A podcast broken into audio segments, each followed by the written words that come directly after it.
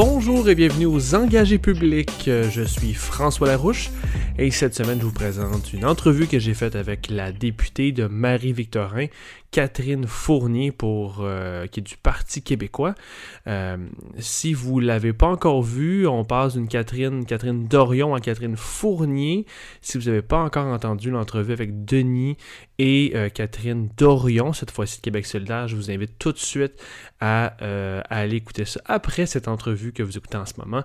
C'est à ne pas manquer, mais on passe maintenant à Catherine Fournier du Parti québécois dans Marie-Victorin, une autre députée à suivre, très intéressante, qui a tout un parcours, un parcours très, très impressionnant. On va le découvrir aujourd'hui ensemble. Et euh, vous allez voir que l'engagement, on parle souvent d'engagement aux engagés, hein? L'engagement, c'est vraiment au cœur de tout ce qu'elle a fait. Euh, c'est très inspirant et euh, ça peut même servir d'exemple, je dirais. Il y a quand même deux choses qui pourraient vous surprendre dans l'entrevue qui va suivre. D'abord, euh, elle a dit quelque chose d'assez étonnant sur son passé. Essayez de, de remarquer c'est quoi, parce que moi, ça m'a jeté à terre, surtout pour une raison personnelle. Les gens qui me connaissent vont comprendre, vont tout de suite faire le lien. Tweetez-moi si vous savez c'est quoi. Sinon, Catherine a quand même des choses aussi assez surprenantes sur la charte. on comprend que Catherine est maintenant l'héritière du comté de, de Bernard Drainville, hein, Marie-Victorin ou M. Drainville a, poussé, mis en place toute la stratégie autour de la charte de la laïcité du Parti québécois. Et elle est allée loin. Elle a quand même dit des choses sur le passé du Parti québécois. Alors, ça sera aussi à retenir. Et on se retrouve après cette entrevue que j'ai faite cette semaine avec Catherine Fournier.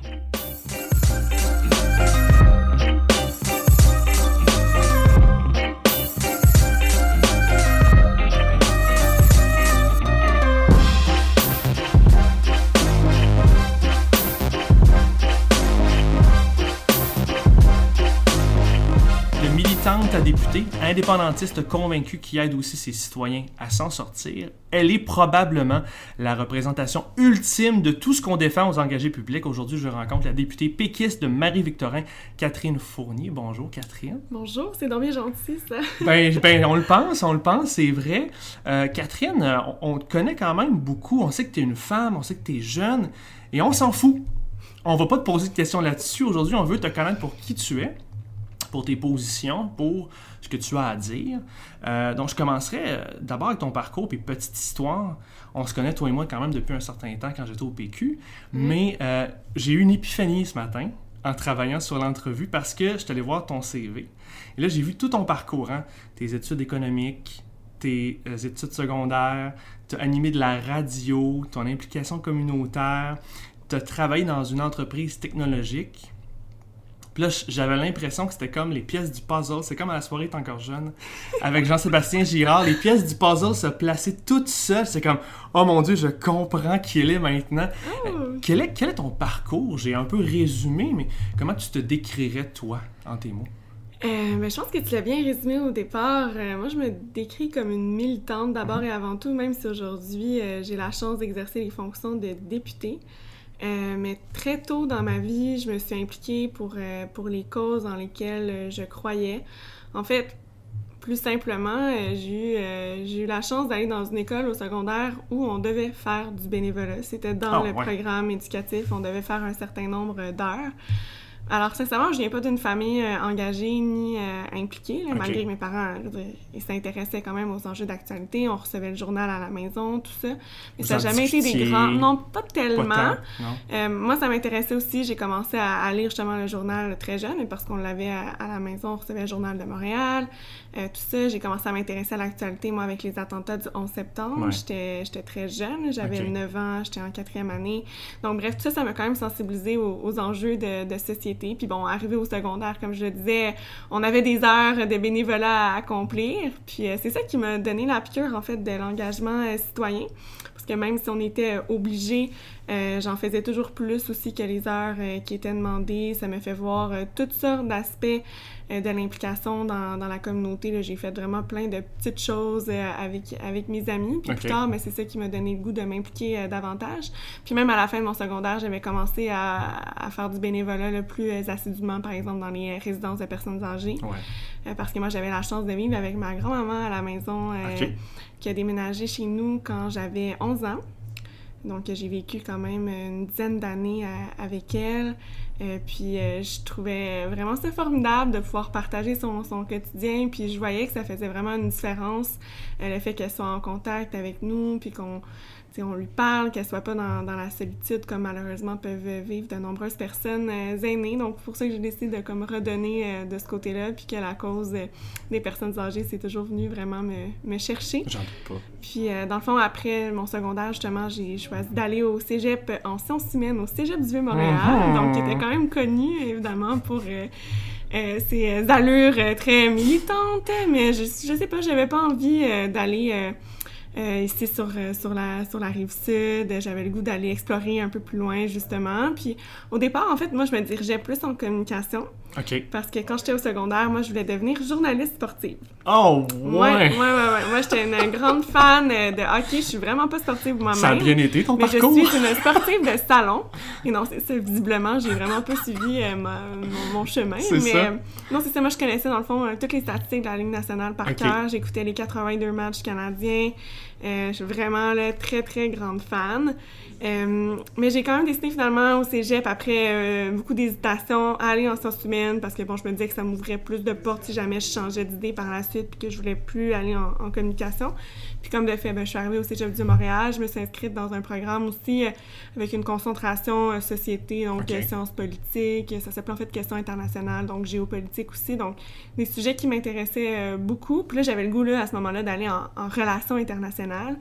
Mais finalement, j'ai commencé à m'impliquer. à ce moment-là? Ouais, j'ai vraiment comme changé de, changé de vision. Puis en même temps, même plus que j'avais commencé à m'impliquer aussi euh, au niveau politique dans mon association de programmes, puis tout ça. Puis finalement, je me suis dit que plus tard, j'allais étudier peut-être plus justement euh, en économie ou en sciences politiques plutôt qu'en relations internationales pour travailler à l'étranger parce que je me rendais compte que j'avais envie aussi comme j'avais toujours fait depuis plusieurs années, de m'impliquer euh, d'abord euh, dans ma communauté, parce que je voyais bien aussi qu'il y avait des, des enjeux au Québec qui m'interpellaient. Donc, j'ai vraiment décidé de me diriger là. Puis c'est aussi au cégep que j'ai rencontré dans mon programme justement des amis qui, eux, venaient de familles plus politisées. Parce que, bon, même si moi, j'étais engagée dans la communauté, j'étais pas impliquée dans un parti politique. Sincèrement, je savais même pas à quel parti, de toute manière, je me je me référais. Euh, je j'avais pas, j'avais pas développé, disons, une opinion à, cet égard. Malgré que plus jeune, quand j'étais au primaire, ça m'intéressait davantage, ah, on dirait. Ouais,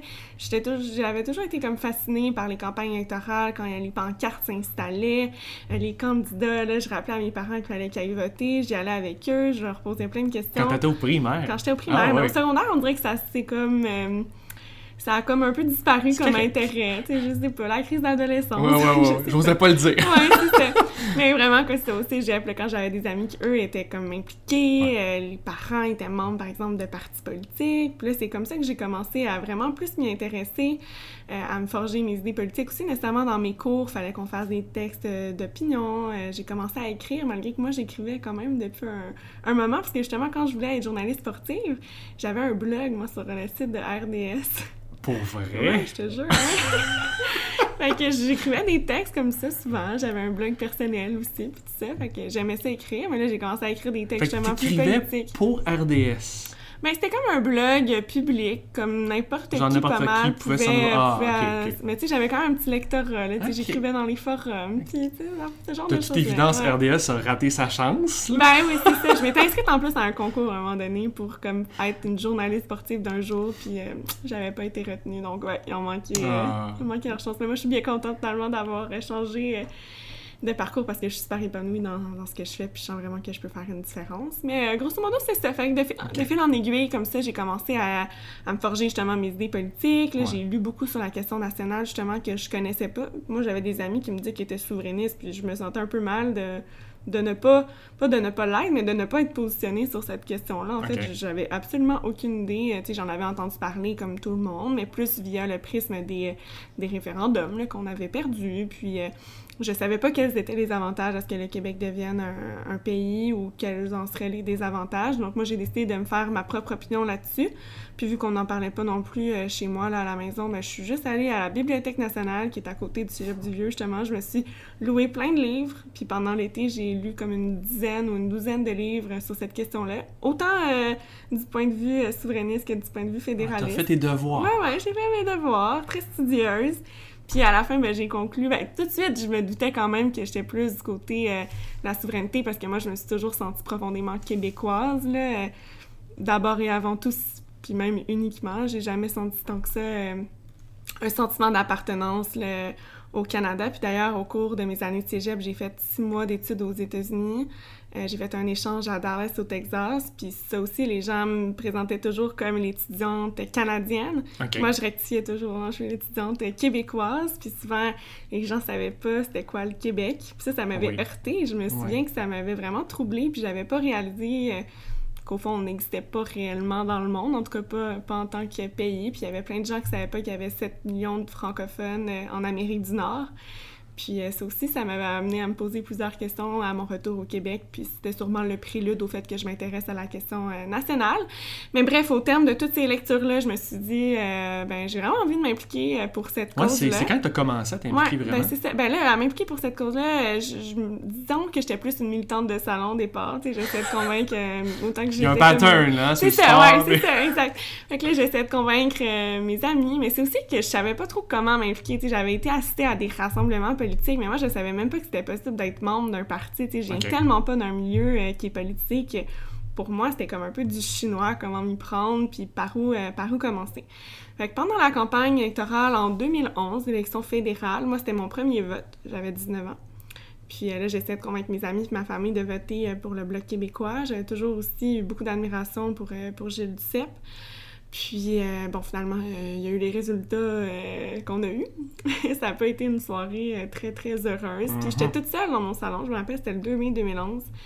Puis, je me suis... J'étais vraiment renversée, puis j'étais très attristée, tout ça. Le candidat dans ma circonscription aussi avait perdu, alors que, bon, moi, j'habitais dans Verchères, les Patriotes à ce moment-là, puis ça avait été bloc depuis la fondation. Bref, ça m'avait vraiment atteinte, puis je m'étais dit, ben tout le monde qui pense comme moi dans son salon ce soir euh, décidait de s'impliquer puis donnait du temps, ben, peut-être que la situation sera différente euh, la prochaine fois. Du moins, ça peut pas nuire. Donc, euh, c'est à ce moment-là vraiment que j'ai décidé de m'impliquer. T'avais rien fait avant dans cette élection-là? Non, j'avais rien fait, rien fait du tout, mais je savais même pas comment faire. je dis, moi, je, je, convainquais les gens autour de moi j'ai fait de ma part à, ma, à ma façon, uh-huh. mais vraiment pas comme travail militant. Mais c'est vraiment là, je me suis dit, OK, j'ai envie de m'impliquer, je sais pas comment, mais je vais trouver comment faire. Puis, parce que je voyais plein de monde dans la salle, dans, sur la scène, cette soirée-là, puis je disais à ces gens-là, ils s'impliquent, là, donc euh, je vais trouver un moyen, moi aussi, de d'arriver à faire quelque chose. Puis là, ben, c'est sûr que dans les premiers jours, on savait pas trop euh, l'avenir du Bloc québécois, qu'est-ce qui allait, qu'est-ce qui allait arriver.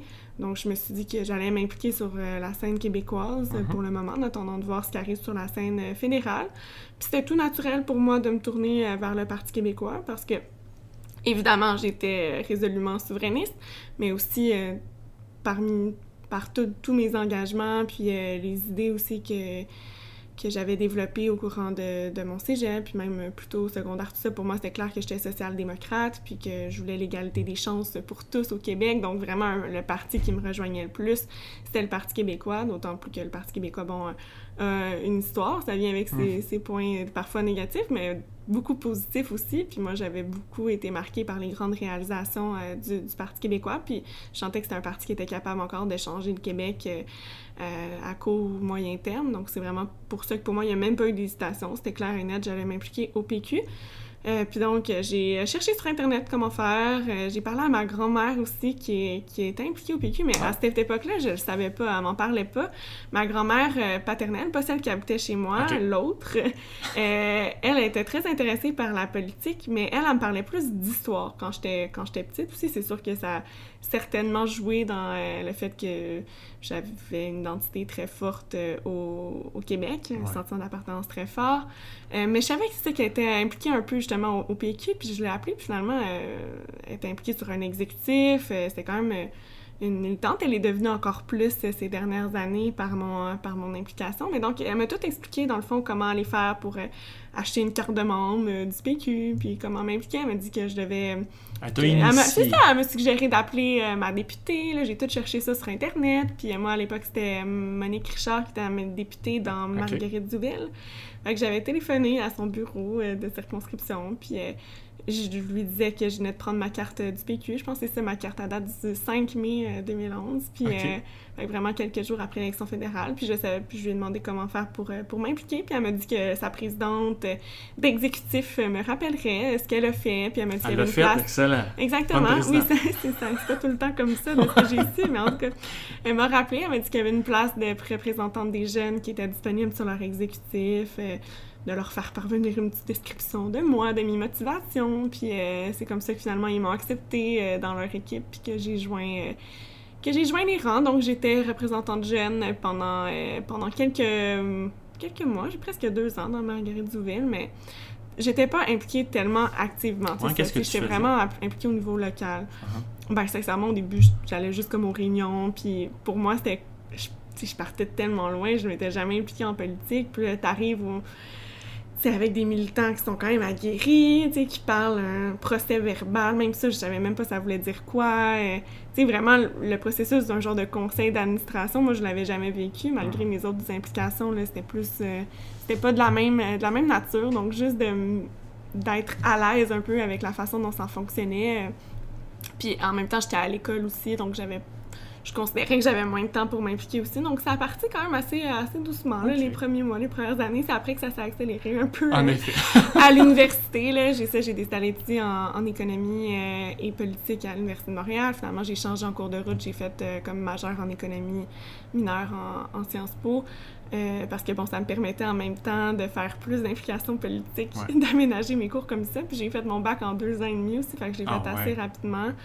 Puis euh, je me suis euh, impliquée aussi euh, beaucoup à, l'université. Je suis devenue la présidente du mouvement des étudiants souverainistes de l'Université de Montréal, justement parce que l'ancien président avait vu, dans le fond, que je m'impliquais justement au Parti québécois, puis j'avais pris quelques autres responsabilités aussi dans le mouvement indépendantiste, à la Société Saint-Jean-Baptiste notamment quelques autres choses que, que j'ai pas, aussi. Non, c'est ça. Je me suis vraiment impliquée dans plein d'organisations aussi de la société civile. Euh, donc là, j'étais devenue la présidente euh, du euh, MISUM, qui avait été créé d'ailleurs dans le temps du référendum. On organisait plein de conférences sur, sur, la souveraineté, donc ça a été hyper formateur pour moi. Puis ben là, j'ai commencé à m'impliquer davantage aussi au blog. Je me suis présentée finalement aux uh-huh. élections en 2015. J'avais déjà fini mon bac à cette époque-là. Puis, euh, de fil en aiguille, après ça, j'ai travaillé euh, comme attachée politique au cabinet de Pierre-Carl Pelado après les élections fédérales, quelques mois. Par la suite, euh, j'ai décidé d'essayer de, faire un peu autre chose que de la politique. Ça n'a pas été très long, sincèrement. Ça a été quelques mois. J'ai travaillé pour une entreprise de, de, marketing, de design industriel, fait complètement dans un autre domaine, ce qui était intéressant. C'était vraiment une petite start-up. Puis ben, finalement L'histoire, euh, l'histoire l'a dit. Là, finalement, Bernard Dréville a démissionné euh, de son poste de député. Il y a beaucoup de monde qui m'ont approché. Puis c'est sûr que ça me... Je savais que quand j'avais perdu euh, au bloc en, 2015, j'avais vraiment eu la piqûre de la politique. Pour moi, c'était, ça n'a jamais été un objectif d'être député dans ma vie. Je suis pas de celle qui écoutait l'Assemblée nationale quand elle était jeune, puis qui se disait, moi, je veux faire ça. Au contraire, comme je dis, je viens pas d'un milieu qui est politisé. J'ai jamais écouté le poste d'Assemblée nationale Mais clairement, tu as toujours eu la piqûre. Ben, ça m'a toujours fasciné, mais comme je dis, j'avais jamais envisagé de faire ça. Moi, on m'aurait dit, quand j'étais en secondaire 5, que j'allais être députée euh, plus tard. Euh, sérieusement, j'aurais vraiment ri. T'as rendu compte que quand même, t'as un parcours exceptionnel? T'as rendu compte que, tu sais, euh, pour n'importe qui qui écoute, qui, a milité dans le passé, on finit pas tous députés. T'as-tu... C'est quoi ton rapport avec ça? Ben... Comment tu le vis? Je, vis assez bien. Je veux dire, pour moi, c'est comme un, hasard, puis c'est un concours de circonstances. Puis il y a peut-être des gens qui pensent que ça, c'était planifié là, depuis tellement d'années. Puis c'est correct. Il y en a qui, qui pensent d'avance. Puis c'est bien aussi d'avoir des rêves puis les atteindre. Mais moi, pour vrai, je considère que c'est comme un concours de circonstances, tout ça. Euh, parce que justement, tu sais, c'est en, militant, puis euh, je militais parce que c'est des idées dans lesquelles je crois, puis j'ai toujours aimé ça, contribuer à faire avancer euh, des causes ou, ou, des idées. Puis un jour, j'ai décidé, euh, mon expérience au, au, bloc, sur le coup, je me suis dit, ben, je veux, je veux me présenter parce que ça va envoyer un bon message aussi, tu sais, qu'il y a une aile jeunesse qui est forte, puis qu'on est représenté, puis que c'est pas vrai que le projet de la souveraineté, c'est un projet d'une seule génération, puis c'est vraiment dans cette optique-là que je le faisais au départ. Euh, en 2014, il n'y a pas grand monde qui donnait cher euh, de la peau euh, du Bloc québécois non plus. Donc, pour moi, c'était quasiment plus un statement que, que vraiment de vouloir devenir député, là, sincèrement. C'est en cours de route, j'ai fait ma campagne, puis là, j'ai vraiment tripé de voir que je pouvais combiner justement à la fois cette espèce d'engagement communautaire et euh, de, défense là, de, et de la promotion de, nos idées comme député éventuellement. Puis ça m'a donné, euh, ça m'a vraiment donné cette piqûre-là de vouloir un jour euh, représenter la, la, population. Puis c'est sûr que justement, j'avais évidemment été déçue de perdre, même si au final, au départ, j'y allais même pas pour gagner, mais en cours de route, j'ai commencé à y croire, puis j'ai commencé à me dire que j'aimerais ça. Puis donc c'est sûr que quand j'ai perdu à ce moment-là, je me suis dit, ben puis je le voyais plus à long terme. Sincèrement, j'aurais pas pensé non plus me relancer l'année euh, l'année suivante dans une autre euh, dans une autre course, mais c'est sûr que là, je savais que je voulais un jour faire de la politique. Qu'est-ce que tu répondrais aux gens qui sont cyniques, qui qui voient pas l'utilité de cette implication-là? Tu as un parcours quand même particulier. Euh, on est à l'ère de Trump, il y a beaucoup d'un laisser-aller. Ah, quelqu'un d'autre va s'occuper de ça. Qu'est-ce que tu leur réponds à ces gens-là? Hmm. Ben moi, j'ai jamais, euh, j'ai jamais pensé comme ça parce que je me dis qu'on n'est jamais mieux servi un peu que, que par soi-même. Dans le fond, c'est la même logique qui s'applique euh, au Québec. C'est un peu pour ça aussi que, que je suis souverainiste, dans le sens que moi, je me dis, ben si moi, je m'implique pas, c'est un peu la réflexion que j'avais eue justement le soir de l'élection fédérale en, en 2011 comment je peux compter sur les autres pour le faire. Au contraire, je pense qu'il faut être nombreux à, donner l'exemple justement que c'est possible de changer euh, mm-hmm. les choses. Puis moi, c'est une des choses qui me motive aussi. Moi, à chaque fois qu'il y a quelqu'un qui me dit qu'il s'implique parce qu'il voit que c'est possible de s'impliquer ou qu'il voit que c'est possible de changer les choses, que ce soit à travers moi ou à travers quelqu'un d'autre, je trouve ça tellement euh, gratifiant. Puis tant mieux si je peux être contagieuse. Puis c'est un peu le, but que, le but que je me donne. Mais euh, il y a une forme de, responsabilité personnelle, individuelle. Euh, je, vais le faire moi-même, je vais commencer par moi, puis après ça, je vais essayer d'inspirer les autres. Ouais, un peu. Si je me dis, euh, si on le fait pas nous-mêmes, euh, qui va le faire? Qui va le faire, un peu. Je, je, je, compte, tu sais, je veux dire, je suis très, très indépendante aussi, dans le sens que je si moi j'ai envie de faire quelque chose puis que je suis déterminée puis que ça peut euh, influencer euh, d'autres personnes aussi à, à, mettre l'épaule à la roue, euh, ben tant mieux. Je vais t'amener ailleurs parce que le temps file. Je vais t'amener plus sur les, les, les sujets, les valeurs, les enjeux qui t'animent. je vais commencer comme ça. Un pays, qu'est-ce que ça donne?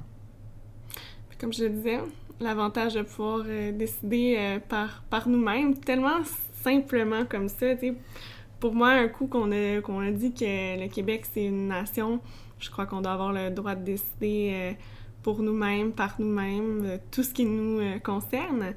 Euh, puis c'est sûr qu'en 2018, en plus, il y a tellement de décisions maintenant qui sont prises à, d'autres niveaux que ceux des provinces, dans les grandes organisations internationales, que pour moi, ça va tellement de soi que le Québec participe et ait une voix dans, dans les décisions qui sont prises à, à l'international, parce que notre voix, elle mérite euh, d'être entendue à la même hauteur que celle euh, du Canada, comme une nation euh, normale, puis qu'on soit représenté par nous-mêmes, puis que les décisions soient prises dans, dans nos intérêts.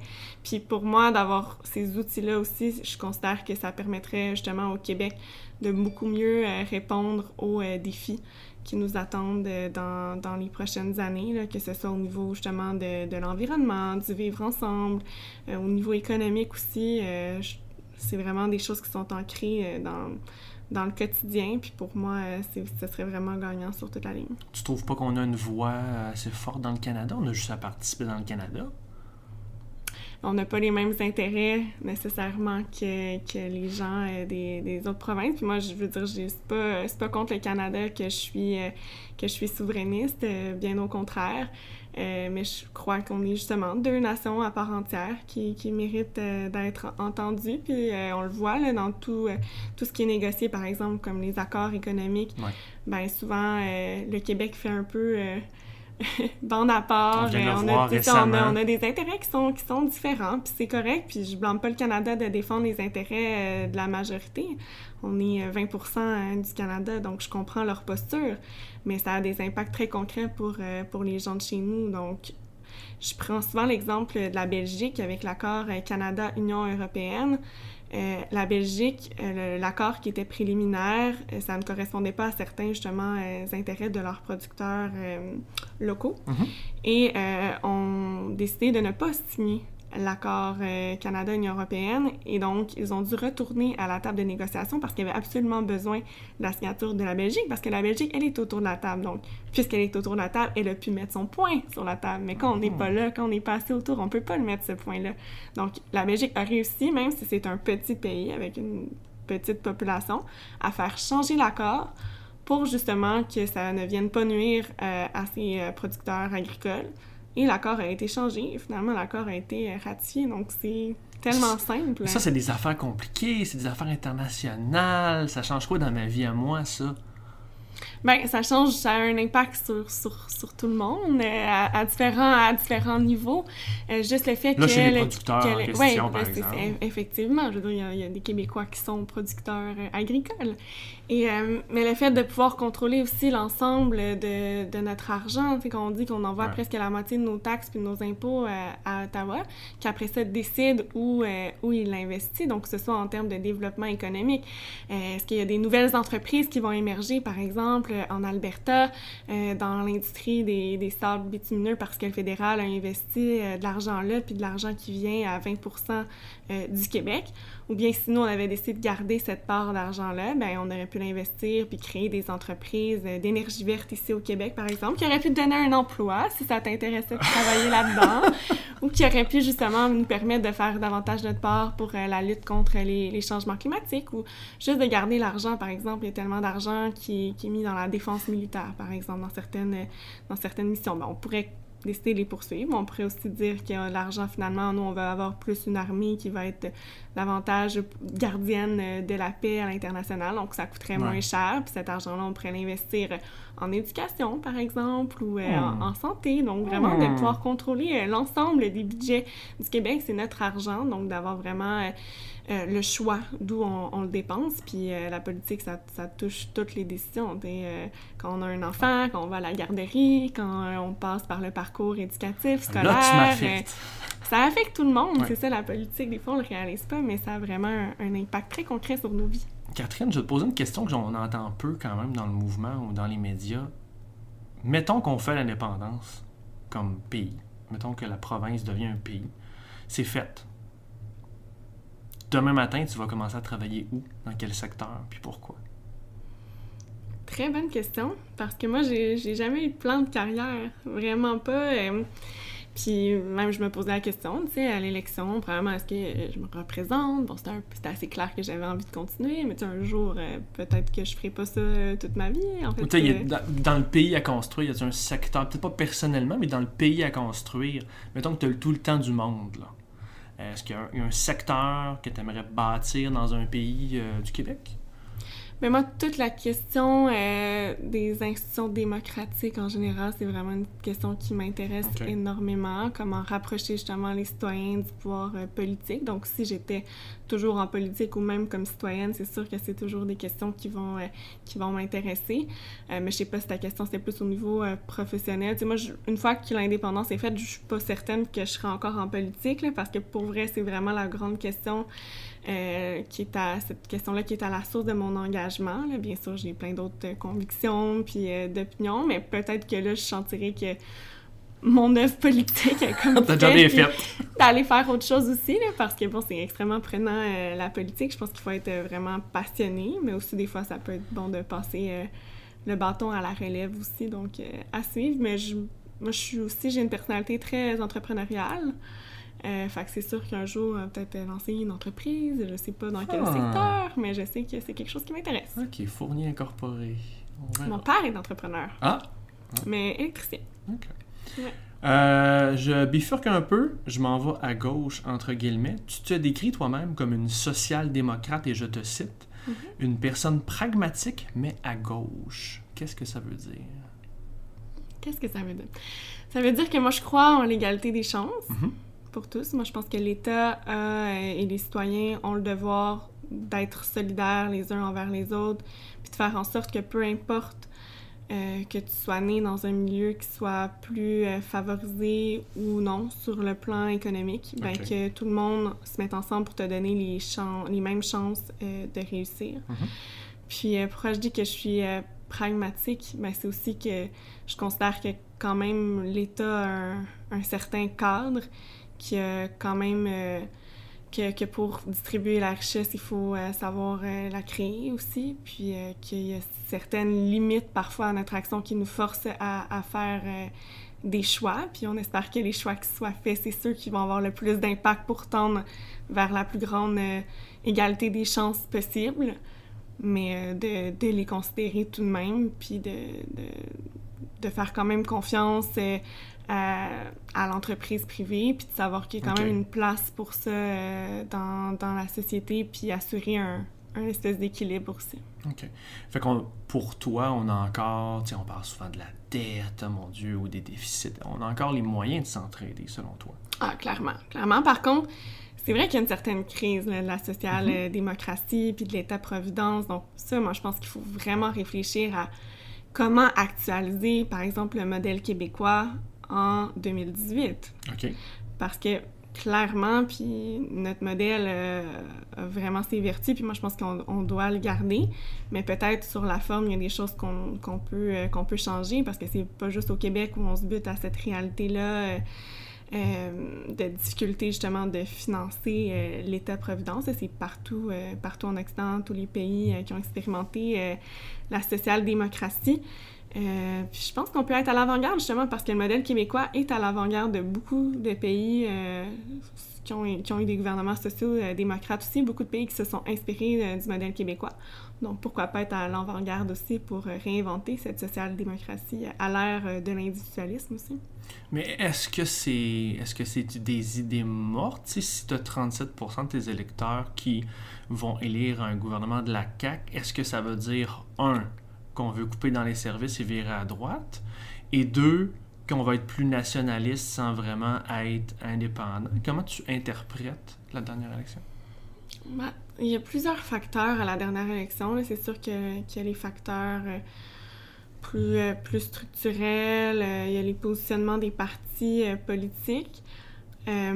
Sans vouloir rien enlever à, à la CAQ, je considère quand même que cette élection a eu une conjoncture assez particulière avec un, un vent de dégagisme très fort Mhm.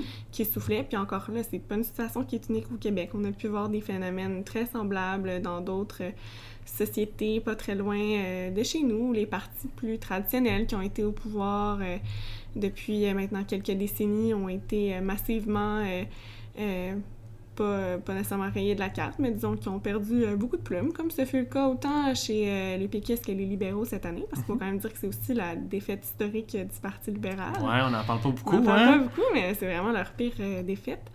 Euh, donc, il y a ce contexte-là qui, a- qui a joué. Les gens voulaient se débarrasser euh, des libéraux. La CAQ était depuis euh, quelques mois euh, la mieux placée euh, pour ce faire. Donc, les gens ont voté pour ça. Est-ce que c'est c'est parce qu'ils appuient nécessairement le, le programme euh, de, de coupure ou ça, je, le- je ne le crois pas.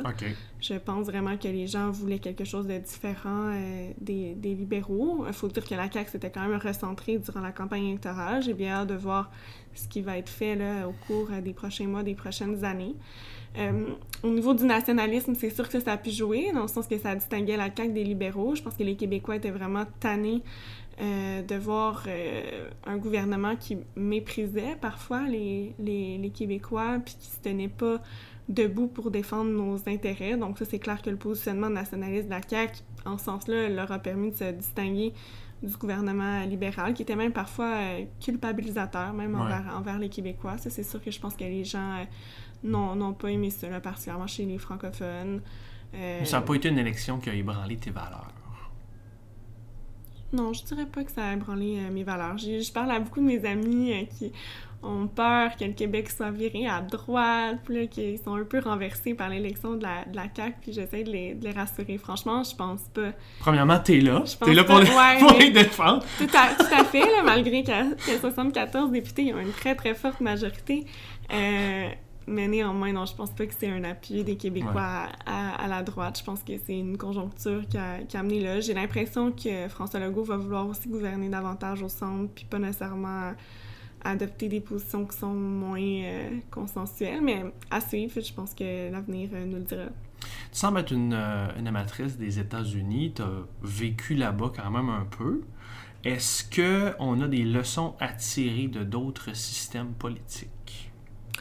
Je pense qu'on a des leçons à tirer en fait de ce qui se passe justement partout dans le monde, comme Mhm. aux États-Unis, avec l'élection de Donald Trump, il y a tellement de gens qui étaient surpris, tu sais, de, de l'émergence de ce type euh, de, de leader, puis euh, c'est un peu comme ça partout avec la montée des, des populistes, puis même à un certain niveau, on a pu le voir euh, au Québec cette année. euh, euh, la CAQ qui, euh, qui utilisait un discours certainement d'un certain euh, populisme de droite, mais Québec solidaire aussi qui a utilisé un discours d'un populisme de gauche. Donc, tu sais, puis la montée, puis je veux dire, c'était quand même très, très équilibré au Québec là, quand on compare à d'autres sociétés, évidemment, mais c'est aussi le fait que quand les élites sont un peu déconnectées de ce que pense euh, la population ou ne prennent pas nécessairement en considération ce que pensent euh, les citoyens dans, dans leur quotidien. C'est juste sur la question de, de l'immigration, par exemple.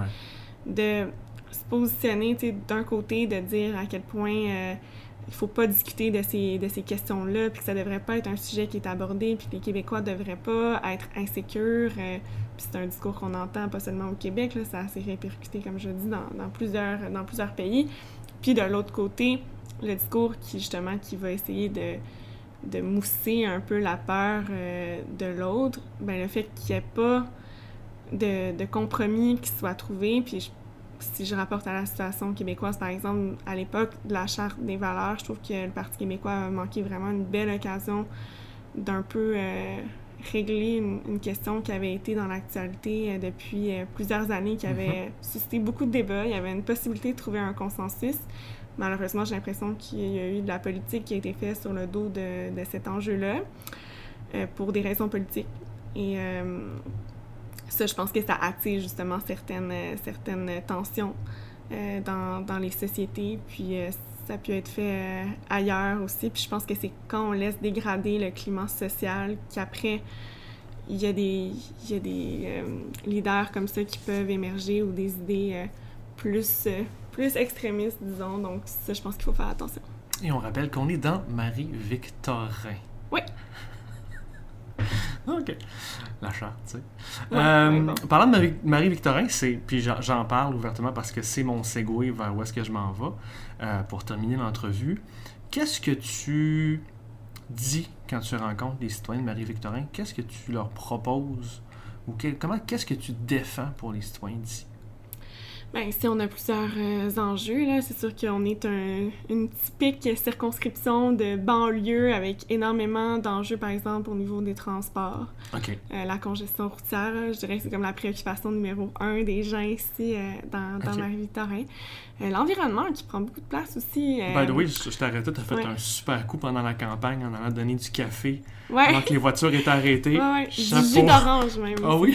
C'était- Oui, dans des verres compostables. Ça, c'était- euh, dans la congestion, puis c'était la grande rentrée. Fait que c'était le matin qu'il y avait plein de trafic, là, les gens étaient pas de bonne humeur. Ouais, là, on, leur donnait, on leur redonnait le sourire aussi, puis c'était pour promouvoir notre projet justement de, de transport en commun, donc tout ça. Tout est dans Mais- tout. Ici, dans le Vieux-Longueuil aussi, les gens sont très engagés. C'est le fun. Il y a vraiment une belle vie communautaire. En fait, Marie-Victorin aussi, c'est euh, la circonscription au Québec avec le plus d'organismes communautaires. OK, OK, intéressant. C'est vraiment euh, les gens sont les gens sont engagés, il y a vraiment une belle solidarité, les gens ici c'est vraiment des gens fiers.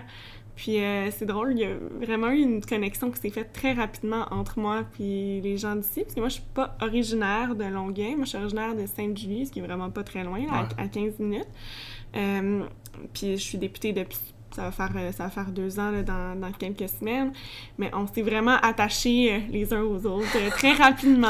Je suis une bon députée, mais vraiment euh, très impliquée ici, c'est ça, dans, dans la circonscription. Mais tu sais, tout de suite, quand je suis arrivée, euh, je suis pas une personne qui a beaucoup de prétention. Donc, moi, je suis arrivée, j'ai rencontré euh, tout le monde, je me je prétendais pas justement tout connaître de la circonscription.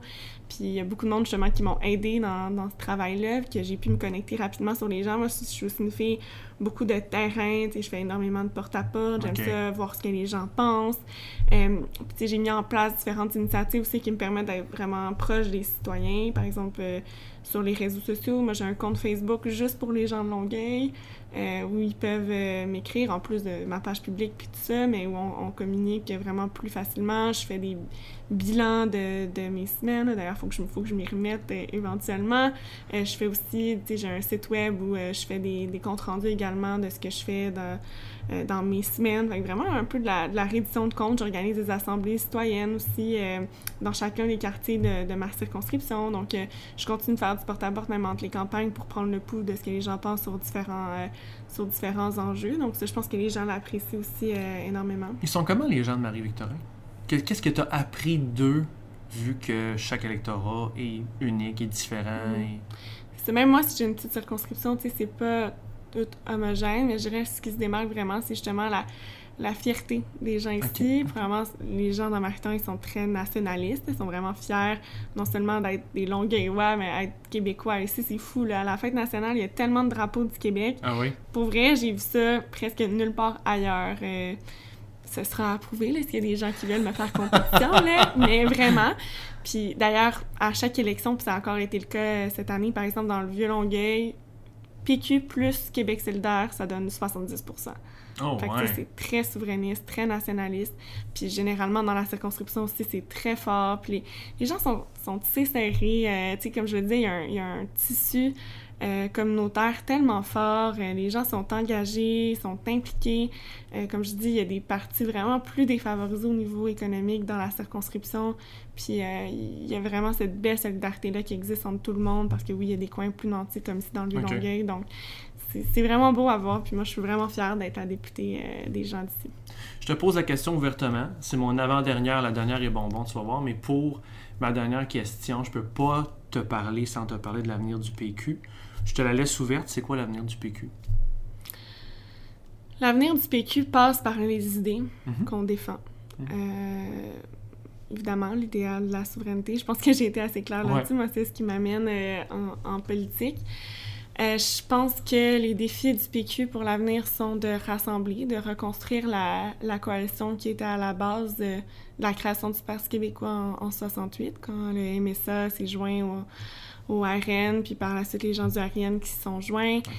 Euh, je pense que c'est ça l'esprit, c'est des gens qui pensent différemment, qui ont quand même un, un, projet à porter, mais aussi qui sont réunis autour d'un idéal, puis qui sont ensemble, qui mettent leur différents euh, de côté pour réaliser ce, projet-là. Donc moi, je pense que ça passe euh, vers là. Je pense que le Parti québécois doit rassembler autant ceux qui nous ont... Euh, donc, ce sont, euh, qui ont décidé d'aller vers un autre parti euh, en, cours, euh, en cours de route, ou les gens qui ont arrêté de voter, hein, parce que le taux de participation, même à la dernière élection, est, très faible. Puis, mhm. historiquement, le Parti québécois a toujours gagné lorsque le taux de participation était les plus élevés. En fait, ça a toujours été des victoires du PQ. Donc, ça, je pense que ça doit aussi faire partie de nos réflexions ta passion est très contagieuse, si on veut. Je sais qu'il est tôt, là, mais si on veut t'aider, j'ai du temps à donner. Là. Moi, je suis motivé comme toi. Là. Je suis, euh, je suis Ah, mais non, on continue. on continue entre les élections, là, donc on lâche pas. mais je suis un peu comme toi au lendemain euh, d'une élection. Euh, tu dis qu'il y avait eu une élection fédérale le 2, le 5, tu avais ta carte de membre.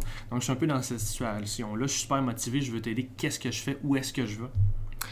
M'écris sur Facebook. OK, excellent. Ouais, moi je réponds. Euh, c'est moi-même hein, en passant qui gère euh, tous mes réseaux sociaux. Je réponds à tous mes messages.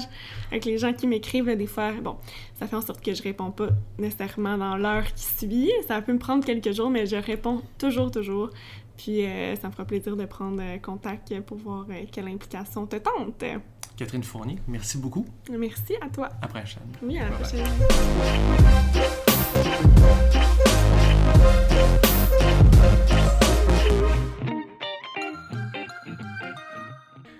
Et voilà, c'était notre balado cette semaine. Merci à la députée Catherine Fournier de s'être prêtée au jeu. Euh, même si on vient d'avoir une élection, engagez-vous quand même, impliquez-vous quand même à aller cogner à la porte des, des, partis qui vous intéressent. Abonnez-vous à notre balado sur Apple Podcast, Google Podcast et SoundCloud. Suivez-nous sur les pages Facebook et Twitter. Partagez nos publications. Visitez engagépublic.com. Et comme d'habitude, on se dit à la semaine prochaine.